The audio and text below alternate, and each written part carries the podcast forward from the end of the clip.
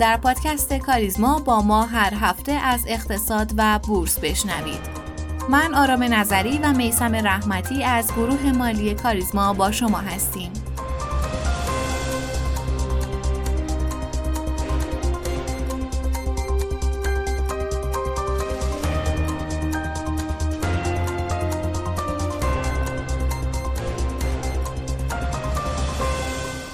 مهمترین اخبار این هفته به تصویب رسیدن کلیات لایحه بودجه سال 1402 با 28 رأی موافق و 11 رأی مخالف توسط اعضای کمیسیون تلفیق بود. و البته یکی از مهمترین بندهای اون مربوط به بازار سرمایه بود که در اون مقرر شده 15 هزار میلیارد تومن از سهام شرکت های دولتی برای حمایت از سهامداران خرد از مخاطرات بازار سرمایه به صندوق تثبیت بازار سرمایه واگذار بشه. همچنین مقرر شده برای تقویت بنگه شرکت ها بخشی از سودی که به افزایش سرمایه این شرکت ها اختصاص پیدا می‌کنه با نرخ صفر معافیت مالیاتی محاسبه بشه. در همین راستا بر اساس لایحه بودجه سال 1402 تمام کالاهایی که در قالب گواهی سپرده کالایی در بورس معامله میشن تا قبل از تبدیل به کالای فیزیکی مشمول مالیات بر ارزش افزوده نمیشن و تنها این مالیات یک بار و در زمان تبدیل به کالا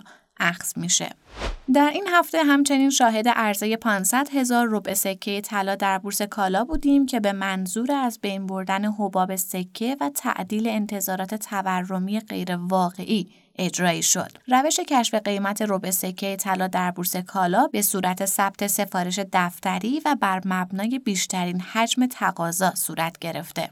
در روزهای اخیر محمد رضا فرزین رئیس جدید بانک مرکزی هم از افتتاح بازار مبادله ارز و طلا از نیمه اول بهمن ماه خبر داد. طبق گفته فرزین تمام نیازهای ارزی رسمی و بانکی در بازار مبادله و سامانه نیما تأمین خواهد شد.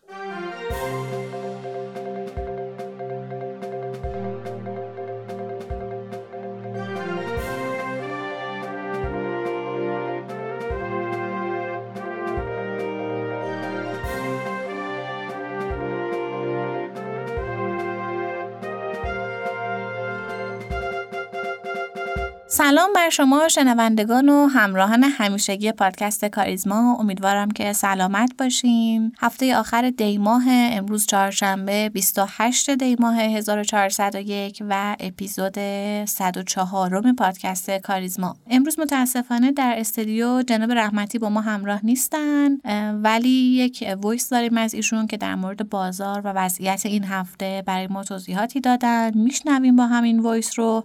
برمیگردیم و میدیم سراغ قسمت های بعدی پادکست. با ما همراه باشید. سلام خدمت شما خانم نظری و همه شنوندگان عزیز. امیدوارم که هفته خوبی رو پشت سر گذاشته باشید. در مورد بازار این هفته باید بگم که بازار با گذر از مقاومت مهم خودش در اواخر هفته کمی پرعرضه دنبال شد که طبیعی هم بود. بسیاری از نماده بازار مقاومت های مهمی رو رد کردن و در حال استراحت بالای مقاومت های خودشونن. از طرفی هم موعد گزارشات فصلیه و قطعا بازار با بررسی این گزارشات دوباره وارد ساید خرید میشه. در بازارهای موازی هم ما شاهد رشد دوباره نرخ دلار هستیم و با توجه وضعیت سیاسی موجود همچنان روند روند دلار در میان مدت سودیه. در نتیجه وضعیت بازار جای نگرانی نداره و همچنان توصیه به بررسی گزارشات و سرمایه گذاری در سهم‌ها و حتی صندوق های سرمایه گذاری رو توصیه می‌کنیم.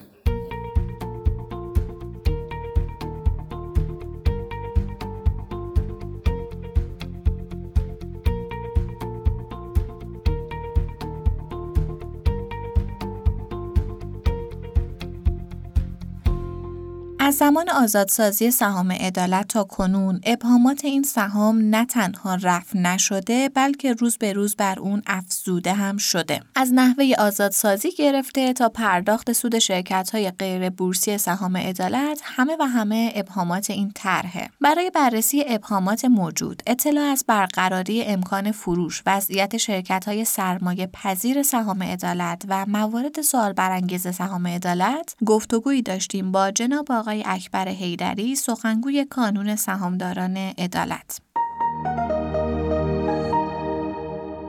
آقای هیدری خیلی خوش اومدید به این قسمت از پادکست ما. به نام خدا من هم خدمت شما و شنوندگان محترم عرض سلام و ادب دارم در خدمتتون هستم. ممنونم.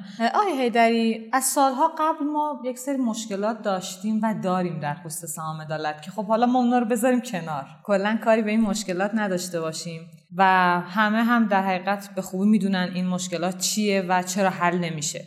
بیایم به مشکلات حال حاضر سهامداران بپردازیم. یه مقدار به ما بگید که در حال حاضر وضعیت کلی سهامداران روش مستقیم و غیر مستقیم چیه؟ دارن چیکار می‌کنن اینا؟ این سهامی که به امان خدا یه جورایی میشه گفت رها شده من سهامدار مستقیم نمی‌تونم سهاممو بفروشم. هیچ کاری نمی‌تونم انجام بدم. سهامداران غیر مستقیم هم که دیگه تکلیفشون مشخص اصلا میشه گفت هیچی دست خودشون نیست و شرکت های سرمایه گذاری استانی هم ما نمی‌دونیم واقعا دارن چی کار می‌کنن یه مقدار راجع به این مسئله توضیح بفرمایید ممنونتون میشه بله.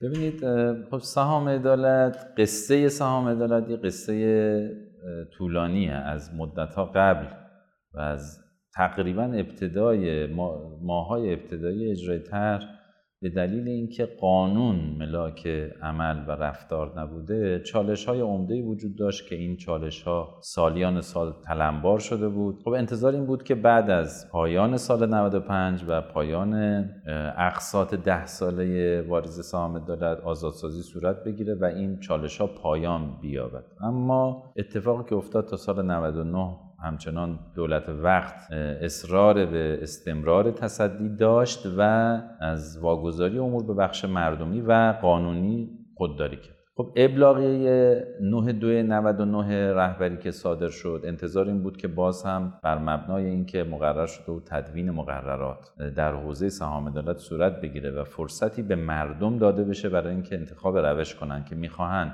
در ساختار بمانند یا خارج بشن طبعا اگر باز مبنا بازگشت به قانون و اصول مشخص شده در فصل ششم قانون اجرایی از 44 قرار می گرفت چالش ها برطرف می شد ایرادات منتفی می شد اما اتفاقی که افتاد این بود که به هر دلیلی با هر تفسیری در عمل شاهد بودیم که همچنان اون مسیر بیتوجهی به قانون نه تنها ادامه پیدا کرد بلکه تشدید هم شد. خب این موضوع منجر به این شد که بعد از اعلام شتاب زده امکان معامله سهام روش مستقیمی ها در تابستان 99 ما از جمله عوامل ریزش بازار رو متاسفانه همین معاملات شدن سهام مستقیمی ها بدونیم و کارشناسان بهش اذعان کردن. از طرفی در حوزه برگزاری مجامع سرمایه گذاری استانی هم همین تفسیرهای فراقانونی باعث شد که بین ساختار مردمی و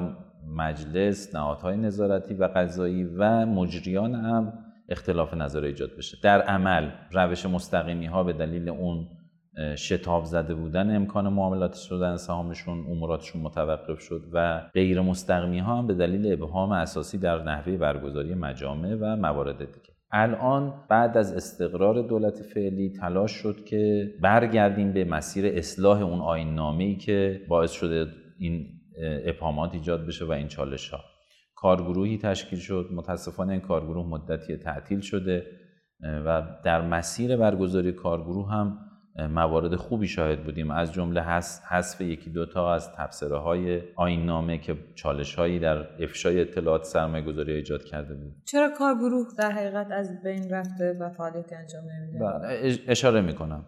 و موارد خوبی در کار مثل تقسیم سود که برخلاف مرحله اول که پر از چالش و ابهام و نارضایتی بود پرداخت سود بعد از استقرار کارگروه خیلی منظم و قوی و دقیق انجام شد.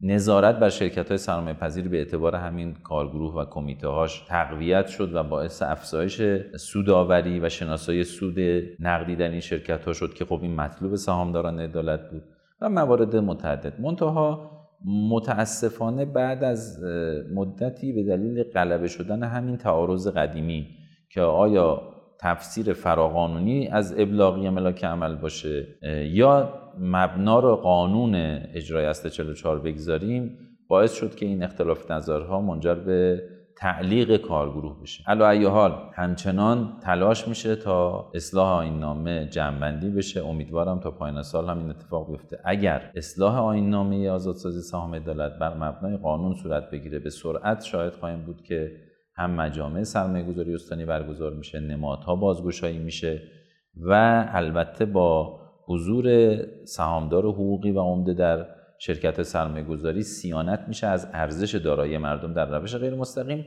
در مورد روش مستقیم هم قطعا نباید سهامداران انتظار اون رویه البته غیر کارشناسی و غیر اصولی امکان معامله 30 درصدی و 60 درصدی داشته باشند. خب این 19 میلیون نفری که روش مستقیم رو انتخاب کردن طبعا باید با توجه به الزامات بازار سرمایه و تشویقشون به عدم فروش سهام امکان معامله حداقلی داراییشون رو برای رفع استرار مالیشون داشته باشن این هم تبیین شده. ولی خب ببخشید من بین کلمات صحبت می‌کنم. اینی که ما یه در حقیقت سهام رو دادیم به سهامدار مستقیم و اون اومده مالک این سهام شده با این کارمون ما در حقیقت داریم اون رو از حقش در حقیقت درسته. اونو واقعا دور می‌کنیم و اجازه نمیدیم حقش رو حقی که داره رو استفاده کنه. من 60 درصد سهام دارتمو دارم می‌خوام همین امروز بفروشم. چرا اجازه نمیدن به من؟ ببینید اگر ما رویکرد صحیحی رو از روز اول در آزادسازی سهام عدالت داشتیم و به جای اینکه به صورت شتاب زده برای روشی که نه در ایران در تمام دنیا نهی میشه روش مستقیم سهامداری به جای تبلیغ این روش که متاسفانه تو اون زمان تبلیغ شد مردم رو تشویق می‌کردیم به روش غیر مستقیم و ماندگاری در ساختار سهام عدالت. خب چالش ها خیلی کاهش پیدا می‌کرد. شاید مثلا همون 3.5 میلیون نفری که در همون روزهای اول سفارش فروش سهامشون رو دادن در واقع از ساختار خارج می شدن و اون هم عددی نمی‌شد نسبت به کلیت بازار سرمایه. که البته اون فکر می‌کنم اون اوردرای فروش کنسل شد درسته؟ ببینید حالا عرض می‌کنم یکی از چالش همون این است که طبعا مطابق مقررات اون اوردرها چون مشمول بازه زمانی شده کنسل شده و باید حتما فرایندهای جدید تعریف بشه. ببینید عرض می‌کنم معاملاتی شدن سهام نباید معادل آزادسازی سهام عدالت صورت می‌گرفت. آزادسازی سهام عدالت در واقع آزادسازی اون از دست دولت, دولت, و متولی دولتی بود. طبعا اگر مردم می‌دونستند که مزایای روش غیر مستقیم در موازی مثل افزایش سرمایه ها مثل وصول سود مثل اعمال مدیریت در شرکت های سرمایه گذاری به واسطه تعاونی ها و سرمایه گذاری ها چقدر سازنده خواهد بود و بازار سرمایه را در امان نگه میداره از موجهای هیجانی. قطعا مردم به سمت روش مستقیم نمی‌رفتن. ما یکی از اون پیشنهادهایی که همیشه مطرح کردیم همچنان هم به نظر من باید بررسی بشه و به سمتش بریم اینه که اساسا مشخص شده بخش عمده از این کسایی که روش مستقیمی هستن تمایلی به فروش سهام نداشتن و اوردرها هم این رو نشون میده. باید امکان بازگشت این افراد در یک بازه زمانی به ساختار فراهم بشه تا هم از دارایی مردم و هم از بازار سرمایه و شرایط حاکم بر بازار سیانت بشه. این هم یکی از اون مواردی بود که ما پیشنهاد دادیم. بله اگر کسی مان در روش مستقیم و علاقه داشت به اینکه داراییش رو تبدیل کنه مدیریت بکنه به اعتقاد ما هم اختیار داره. ولی این حجم عظیم نامتوازن 19 میلیون نفری باعث شده که ملاحظاتی وجود داشته باشه. این ملاحظات قطعا مغایرت داره با اون اصل حق مالکیت و مدیریت مردم بر داراییش دقیقا درسته. یعنی واقعا وقتی که ما صحبت از مالکیت می‌کنیم این بستن دست سهامدار خودش در حقیقت میشه گفت خلاف تمام اصول مالکیتیه. ولی خب یه سالی واسه من پیش میاد. اینکه اگه بخوایم حالا گذر کنیم از این مسئله حالا این بحث در حقیقت آزادسازی به شکل حالا سی درصدی 60 درصدی اینها ما اینم می‌دونیم که امکانش وجود داشت از سال 99 تا الان امکان این وجود داشت که ما بیایم سهام عدالت رو به شکل اون حالا پلکانی با درصدهای خیلی خیلی محدودتر. یعنی همونطوری که مثلا حالا قبلتر هم رئیس سازمان بورس اشاره کرده بودن می‌تونست ده درصدی مثلا این اتفاق بیفته. ولی خب ما شاهد اونم نیستیم. یعنی این حالا اون بحث مالکیت به یک طرف یه جدا یه بحث دیگه که میاد وسط همینه. ما امکان فروش رو می‌تونستیم یه به یه شکلی مدیریتش کنیم که حداقل توی درصدهای کم بتونیم این این فروشه رو امکان فروشش رو فراهم کنیم. ولی خب ما شاهد اونم نیستیم. یعنی بله من فکر می‌کنم به دلیل حاکم شدن شرایط خاص بر کلیت سهام عدالت یه خلط مبحثی هم رخ داده. ببینید کسی که روش مستقیم رو انتخاب کرده دیگه سهام عدالت نداره. سهام تعدادی شرکت بورسی و غیر بورسی رو داره. و به خصوص در حوزه شرکت های بورسیش نباید این امورات مربوط به روش مستقیمی ها گره می‌خورد به آینامه یا تصمیمات کلان. من این رو هم قبول می‌کنم. البته ما متولی بخش مستقیم سهامداران عدالت نیستیم و خب کسانی که مسئولش هستن باید در این مورد پاسخ بدن. اما طبعا اون افرادی که روش مستقیم انتخاب کردن دیگه سهام عدالت ندارن و مثل بقیه سهامداران بازار سرمایه باید حق اعمال مالکیت و مدیریت بردارشون رو داشته باشن. که ندارن. که ندارن. از طرفی بله درسته. یعنی همون موقع هم که مشخص شد آسیب شناسی شد می‌شد به جای بازه های 30 و 60 درصدی بازه های 3 درصدی 4 درصدی 5 درصدی تعریف بشه. الان در مورد روش مستقیم جالبه که هیچ کس هیچ تعارض و ادعایی نداره. تناقضات. مباحث پیگیری ها در مورد بخش غیر مستقیم سهام عدالته و این که روش مستقیم چرا تا الان تعیین تکلیف نشده به اعتقاد من شاید به دلیل عدم توجه به این بوده که اصلا روش مستقیمی ها چالشی نیست در موردشون. روش مستقیمی ها الان هیچ کس بحثی نداره انتخاب کردن با اذن خودشون با علاقه و اراده خودشون از ساختار خارج شدن. اگر هم ما در بخش های حاکمیتی و سیانتی احساس می‌کنیم این ایراد داشته باید تشویق کنیم به اینکه برگردن به ساختار. اما کسی اگه برنگشت به اعتقاد من هم اختیار حقوق مالکانش رو نمی‌تونیم سلب کنیم و باید براش تدبیری بیاندیشیم. بسیار عالی. آقای هیدری در خصوص اصلاح آینامه آزادسازی که فرمودین اگر این اتفاق بیفته در حقیقت ما می‌تونیم حالا بر مبنای قانون یه سری اختیارات رو داشته باشیم. این آینامه قراره توسط چه نهادی اصلاح بشه؟ فکر می‌کنم شورای عالی بورسه درسته؟ خب متولی تدوین آینامه شورای عالی بورس بوده. طبعا شورای عالی بورس هم مقرره که اصلاح آینامه رو تصویب کنه. هرچند مأموریتش به در مرحله به کارگروه و الان هم به مجموعه های مرتبطی داده شده. اون پیشنویسی که آماده میشه مشروط به رفع اون تعارض اصلیه. خب ما در بخش مردمی سهام عدالت اثبات کردیم که برخلاف القاعاتی که انجام می‌شد در قانون بنبستی وجود نداره. و اگر ساختار قانونی حاکم بشه بر امور روش غیر مستقیم تمام چالش ها در حوزه قانون تجارت قانون بازار سرمایه و قانون اجرای اس 44 مرتفع میشه. مهم این بود که قبل از این تب... تبیینی رو این مسئله نشده بود به دلیل اینکه اساساً بخش های دولتی در دولت قبل قائل به رسمیت بخشی به این ساختار نبودن اما تو این دولت مسیر عوض شده هم سازمان بورس هم سازمان خصوصی هم وزارت اقتصاد و هم قاطبه دولت قائل به این هستن که استماع کنن نظرات کارشناسی بخش مردمی سهام عدالت رو و همین هم باعث شده خیلی فضا عوض شه.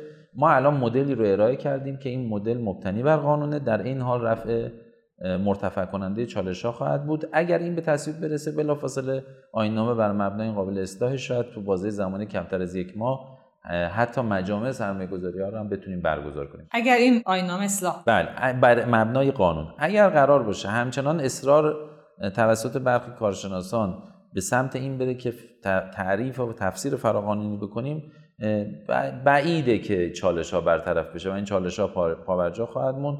در حال وقتی هم که یک مدل اثبات شده یک مدل قانونی عملیاتی اجرایی که محقق کننده اهدافه و بازار سرمایه رو هم از تنش ها به دور میداره وجود داره طبعا اصرار بر یک مدل های فراقانونی و عجیب و غریب و جدید و تجربه نشده بلاوجهه ما هم تلاش داریم می‌کنیم رو تبیین کنیم. امیدواریم هم صدامون شنیده بشه و بریم به سمت اجرای فرایندهای آزادسازی سهام عدالت بر مبنای ساختار قانونی و رفع چالش. بله ما هم امیدواریم اتفاق زودتر بیفته.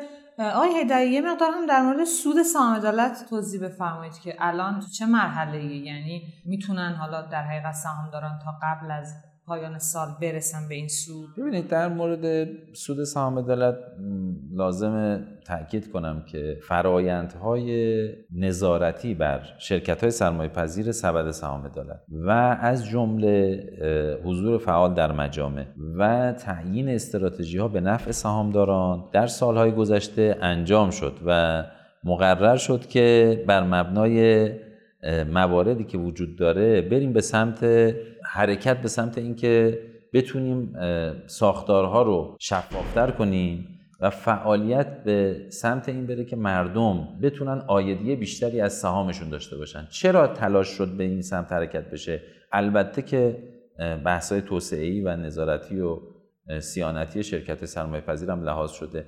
برای اینکه از جمله عوامل ماندگاری و تشویق مردم به ماندگاری در ساختار دریافت سود نقدی سهامه. این تبیین شده.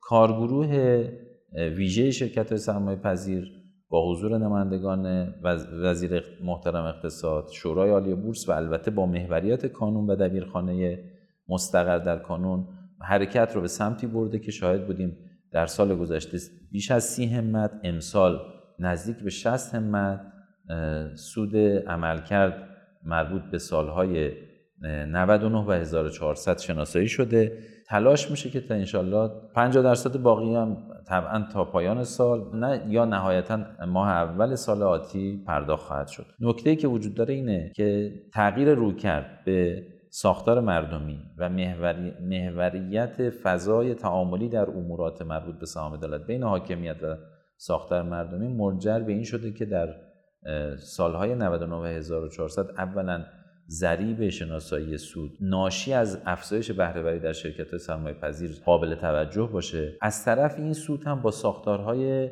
شفافتر و با سرعت بیشتری به مردم به دست مردم برسه و که حتما این موجب رضایتمندی مردم هم شده. بسیار عالی. آقای هدایی در خصوص شرکت سرمایه گذاری استانی هم یه مقدار توضیح بدید که مثلا به کجا رسیدن؟ چه اتفاق واسهشون افتاده مجامعشون؟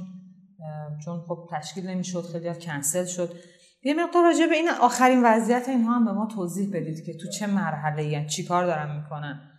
خب شرکت سرمایه گذاری استانی موضوع اصلی آین نامه هستند و عرض کردم که اصلاح آین نامه تا انجام نشه طبعا برگزاری مجامعشون ممکن نخواهد بود چون روی کردی که در آین نامه وجود داره ناظر به نحوه برگزاری مجامع سرمایه گذاری استانی خواهد بود.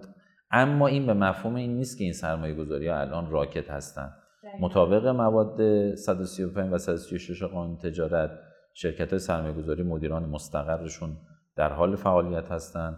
حسابرس معتمد سازمان بورس به عنوان بازرس قانونی در شرکت ها حضور داره. بخش عمده ای از این شرکت ها افشای به هنگام اطلاعاتشون رو در سامان ها انجام میدن. و امورات مربوط به مدیریت متمرکز پورتفو در شرکت سرمایه پذیرم به واسطه کانون در حال انجامه. یعنی عدم برگزاری مجامع منجر به دستانداز یا ایجاد مشکل در امورات نشده. اما قطعا به روزرسانی مجامع و انجام تکالیف قانونی مطالبه که حتما باید به موقع انجام بشه. قطعا بعد از اصلاح نامه به سرعت برگزاری مجامع شرکت های سرمایه گذاری استانی و البته تعدیل درست در بهای ارزش سهام این شرکت ها در قبل از بسته شدن نمادها هم حتما انجام خواهد شد. بعد حتما نمادها بازگشایی میشن و فرایند جاریشون رو مثل بقیه شرکت های سرمایه پذیر و سرمایه گذاری های دیگه حاضر در بازار سرمایه انجام خواهد بله دقیقا. چون یه سری از حالا سهامداران تصورشون اینه که چون این مجامع کنسل میشن به خصوص ما سال قبل خیلی شاهد بودیم که مجمع این شرکت ها مثلا کنسل می‌شد نمادشون بسته می‌شد و خیلی از سامداران تصورشون اینه خیلی مبهم از این, از این شرکت ها که این شرکت ها خب احتمالا هیچ کاری انجام نمیدن یا شاید راکدن. ولی این توضیحات شما خب این مسئله روشن می‌کنه که این شرکت ها دارن کارشون انجام میدن منتها به دلایلی که حالا این آین نامه هنوز نمی‌تونه به این شرکت ها اجازه بده مجامعشون رو تشکیل بدن یه جورایی فعلا مسکوت مونده این مسئله حالا تعیین تکلیف مجامعشون. ولی دارن کارشون انجام میدن. بسته شدن نمادها تاکید کنم. بسته شدن نمادها به دلیل عدم برگزاری مجامع یا موارد دیگه از جمله در مورد مباحث مربوط به مدیران نبوده. چون همه مدیرانی که الان در شرکت های سرمایه گذاری مستقرن مطابق قانون بازار سرمایه در کمیته تایید صلاحیت صلاحیتشون تایید شده بود و در واقع انتخابشون با تایید سازمان بورس بوده. مسئله ای که وجود داره اینه که بسته شدن نمادها به دلیل موکول شدن برگزاری مجامع به بعد از اصلاح آین نامه بوده. و دلیل اصلی ترش هم این بود که عملا به دلیل عدم وجود بازارگردان نمادهای سرمایه گذاری استانی مدام در حال کاهش قیمت سهام بود. بازرگردان اگر حضور فعال داشت و ساختار مطابق قانون بود قطعا ما این چالش رو هم نداشتیم. طبعا بعد از تعیین تکلیف کلیت سهام عدالت برگزاری مجامع و استقرار بازارگردان با حمایت سهامدار عمده و حقوقی بازگشایی نمادها هم انجام خواهد شد.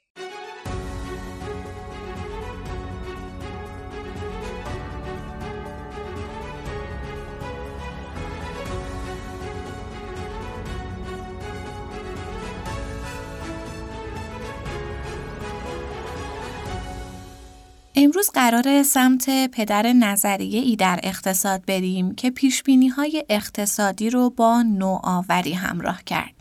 اسکار مورگنشترن آلمانی با همکاری رفیقش جان فون نیومن تونست نظریه‌ای به نام نظریه بازی ها رو منتشر کنه. اسکار در 24 ژانویه 1902 در آلمان به دنیا اومد. در سال 1925 از دانشگاه وین فارغ و تحصیل شد و در سال 1925 دکترای خودش رو در رشته علوم سیاسی دریافت کرد.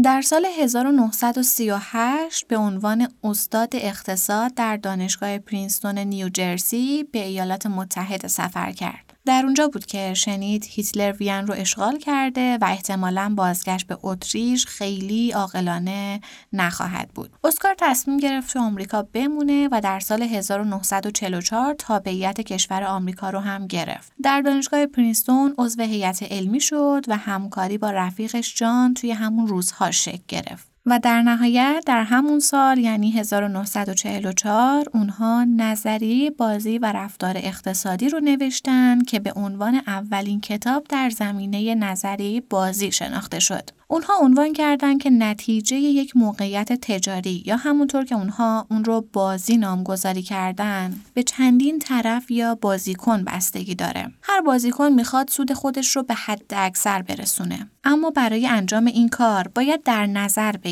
و محاسبه کنه که همه بازیکنهای دیگه چه کاری انجام میدن. بعد از اینکه اون تمام نتایج احتمالی بازی رو در نظر گرفت، استراتژی خودش رو تعیین می‌کنه. جان و اسکار در سال 1944 با انتشار نظریه بازی و رفتار اقتصادی چهارچوبی فکری برای بازی های حاصل جمع صفر فراهم کردن و رقیب اونها جان نش که احتمالا اسمش رو شنیده باشید و فیلمی هم که در مورد ساختم به اسم ذهن زیبا رو هم دیده باشید که اگر ندیدید پیشنهاد می‌کنم ببینید تا قبل از سال 1950 سهمش توی نظریه بازی خیلی وابسته به ریاضی و حتی تا حدی پیش پا افتاده بود. اما در نهایت با تعریف راه حلی خاص برای بازی ها از ریاضیات محض فاصله گرفت و به نتایجی دست پیدا کرد که الان به تعادل نش شناخته میشه و مفهوم تعادل نش به معیاری تبدیل شد که از سمت ها و سایر دانشمندان هم رفتار اقلانی و هم میزان فاصله گرفتن از اقلانیت محض رو میسنجه. برگردیم سراغ اسکار که علاقه به سیاست نداشت و اطرافیانش میگن که از نظر سیاسی واقعا غیر قابل تحمل بود. علاقه نداشتنش به سیاست هم تا حدی بود که در کتاب محدودیت های علم اقتصاد می نویسه اقتصاد رو هرگز نمیشه و هرگز نباید به هیچ ایدئولوژی یا نگرش خاصی نسبت به سیاست اقتصادی وابسته کرد. حقیقتا بحث در مورد این بخش خیلی زیاده و خب پرداختن بهش نیاز به چند اپیزود مستقل داره. اما همونطور که قبلا هم گفتیم قصد ما صرفا آشنایی شما با افراد مهم و نظریه های مهمه که شروع بشه برای پژوهش و مطالعه بیشتر شما در این حوزه. مرسی که با ما همراهین. نظرات خودتون رو به گوش ما برسونید و تا اپیزود بعد خدا نگهدار.